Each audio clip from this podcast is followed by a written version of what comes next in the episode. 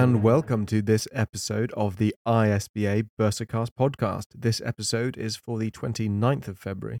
As always, these episodes are here to bring you the very latest operational and regulatory issues impacting the independent school today. This week's episode will bring you the very latest on the DFE update on measles and ISBA's allergy policy, which has received a lot of positive media coverage this week. Thank you to all of you who have completed the ISBA VAT survey. This information provided has given us a really good baseline, but we do need more returns. This survey, in its completed state, will be used to give accurate, up to date, verifiable information to government departments on the effect of the proposed policy. It is the only study that will be used in this way and thus has a value to the independent school sector as a whole. And stick around to the end to hear the top three advice and guidance queries, and of course the answers of this week, which deal with teachers and shared parental leave, schools sharing data with the NHS, and the parent contract and court orders. With all this to look forward to, let's jump right in with the first note of the day. So, starting with the DFE update on measles in schools. Since last autumn, there has been an increase in measles cases across England. Measles is entirely preventable. It spreads very easily among those who are unvaccinated, including in nurseries and schools. The best protection against measles for children and adults is to have both doses of the MMR vaccine, and it is never too late to have these vaccinations. The DFE is hosting a webinar on the increase in measles cases with speakers from the UK Health Security Agency and NHS England. The webinar will cover information on measles, an overview of current epidemiology, the importance of the MMR vaccination and how to get it, as well as how to manage cases and outbreaks in educational settings. The live webinar will take place on Monday, the 4th of March between 4 and 5 pm. Education settings can sign up via the webinar using the Eventbrite link found in the latest ISBA bulletin. For those who cannot attend on the day, the webinar will be recorded. As mentioned earlier, the ISBA allergy policy code and register for schools has been given a huge amount of press recently. The code of practice aimed at keeping young pupils with allergies safer at school was launched by the ISBA, the Benedict Blythe Foundation, and the Allergy Team. We expect the DFE to announce that it is adopting the code of practice for maintained schools on Friday. The school's allergy code is a code of practice to help keep pupils with allergies safe it covers awareness, emergency response protocol, training, and policies. The code and its associated checklist are free resources, and all schools are urged to adhere to the criteria laid out in the school. Additionally, there is the school's allergy register. Schools who want to demonstrate their commitment to good allergy management can apply to join the register held by the allergy team. These schools will be assessed and awarded a trust mark if they meet the criteria set out in the code. Families will be able to search for schools on the register and have confidence that these schools meet the standards of allergy management set out in the code. Sarah Knight, founder of the allergy team and former guest on the ISBA Bursarcast, fling back a few weeks to see her on here.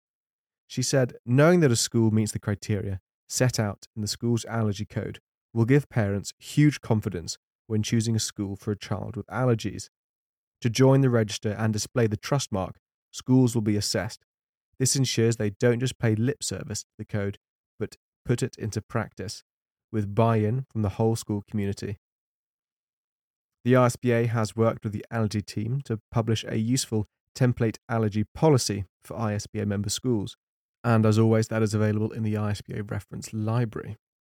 Moving on to some additional information from the DFE, they recently announced that the mandatory reporting duty for child sexual abuse will soon be incorporated as an amendment to the Criminal Justice Bill, as set out in the press notice available at Tougher Laws to Protect Children from Sexual Abuse. The full details of the actual duty will be shared in the coming weeks, along with the joint call for evidence and consultation response, which is expected to be published in March and we will provide a further update at that point. The DFE also announced we want to be clear that the purpose of the CSA MRD is to better protect children, not to unnecessarily criminalise those with responsibility for them. The criminal penalty will only apply where someone deliberately tries to cover up child sexual abuse by preventing reports being made. As mentioned at the top of the episode, thank you very much for responding to the VAT survey. If you haven't yet or would like the link resent to you, please email office at the isba.org.uk. And the final note of the day is to do with school works councils. We have worked with Harrison Clark Rickerbys to produce a template terms of reference and agreement for a school works council. Schools may wish to establish a workplace group or forum through which important matters can be discussed. ISBA's document for members provides a simple template for a school to use where it wishes to establish the terms of reference for an internal, informal, staff consultative group, for example, a works council or staff forum. This document should be used as a starting point and will need to be tailored and adapted depending on the intended scope of the Works Council and the issues to be discussed. Schools should seek legal advice when tailoring the template, or if they have any specific queries or concerns. The template is not intended to be used where a school formally recognizes a trade union or where the information and consultation of employees regulations, 2004, the ICE regulations, apply. It is suitable for use in setting the terms of reference for an informal works council or staff forum and should not be used where a school has received a formal request from staff to begin negotiating an information and consultation agreement, or the school has given notice to the workforce that it intends to negotiate an agreement under the ICE regulations. Where such a formal request has been received or such notice has been given, schools are subject to several legal duties and timeframes and should thus seek specific legal advice. So, with all of that taken care of, let's have a look at the top three advice and guidance questions and answers this week. Number one Can a teacher take blocks of shared parental leave? Yes, teachers on maternity leave are entitled to request up to three blocks of shared parental leave.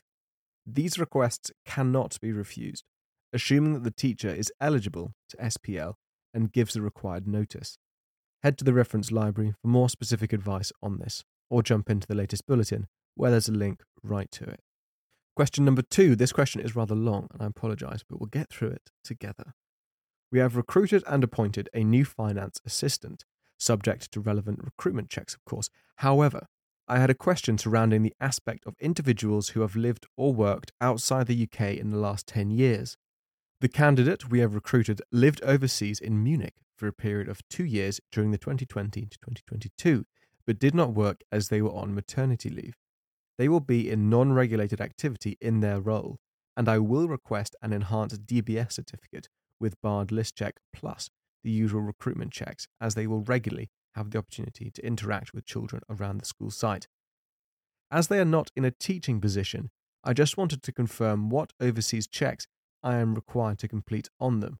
Would I just be required to risk assess them to indicate our informed decision making that supports our decision?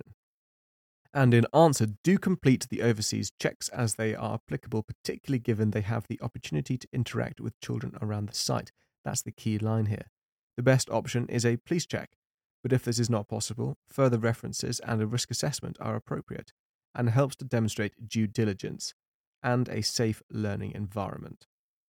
If that question's prompted you to think a little bit harder about your recruiting processes, I highly encourage you to have a look at the Safer Recruitment course available in the ISBA network. Question number three.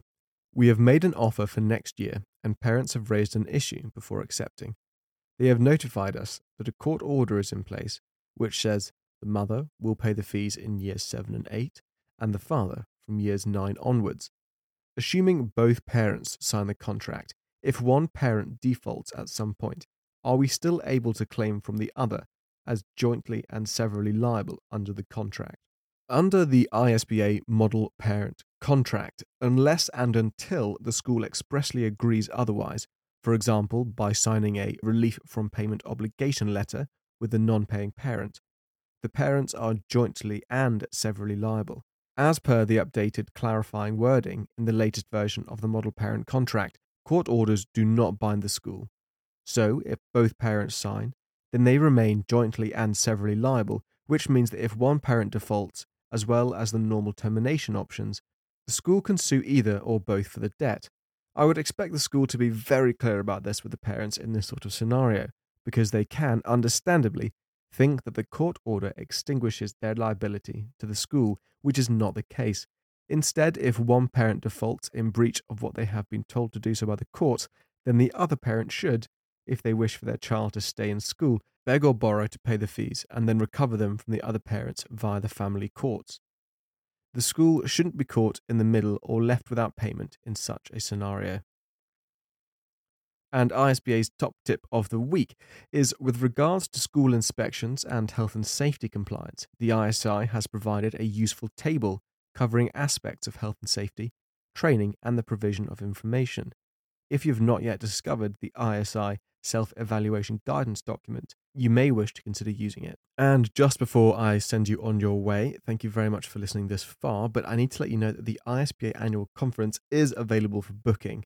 Bursars and their teams can book day delegate tickets at ISBA's annual conference, which is, of course, from the 20th to 22nd of May 2024 at the ICC in Wales, which is an unbelievable venue. Tune back in tomorrow to hear from Danielle Bounds, sales manager of the ICC, to hear all about this fantastic venue. The conference itself offers a selection of professional development sessions for support staff to choose from, hosted by expert speakers who will share tips and advice on the latest issues affecting the independent sector from financial planning, mergers and acquisitions, the new inspections framework, digital strategy, sustainability, HR, safeguarding, marketing and communication, and much more. To see the full program, head to the ISBA website.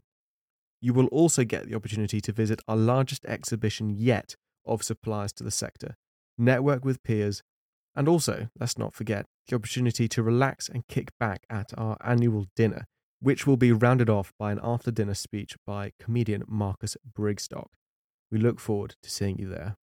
Looking forward to March webinars. 1st of March, we have one on sustainable education, a new model. 8th of March, data protection insights and update for independent schools. 19th of March, managing health and safety for school lettings. And 22nd of March, outsourcing your catering. Any of those sound interesting, please jump on and book your place. The other thing and final thing to let you know about is the BSA and ISBA 2024 conference for boarding school bursars and heads of boarding. This is going to be online on Zoom, and that will be on Friday, the 15th of March from 9:30 a.m. to 3:40 p.m. And that brings this all to an end. Thank you very much for listening in. It's hugely appreciated. As always, if you'd like to get in touch, please email podcast at theisba.org.uk. We do love to hear from you. And if you haven't yet, please subscribe wherever it is you're listening to ensure you never miss an update. And if you think members of your team might find this useful, feel free to send them a link or share the episode with them.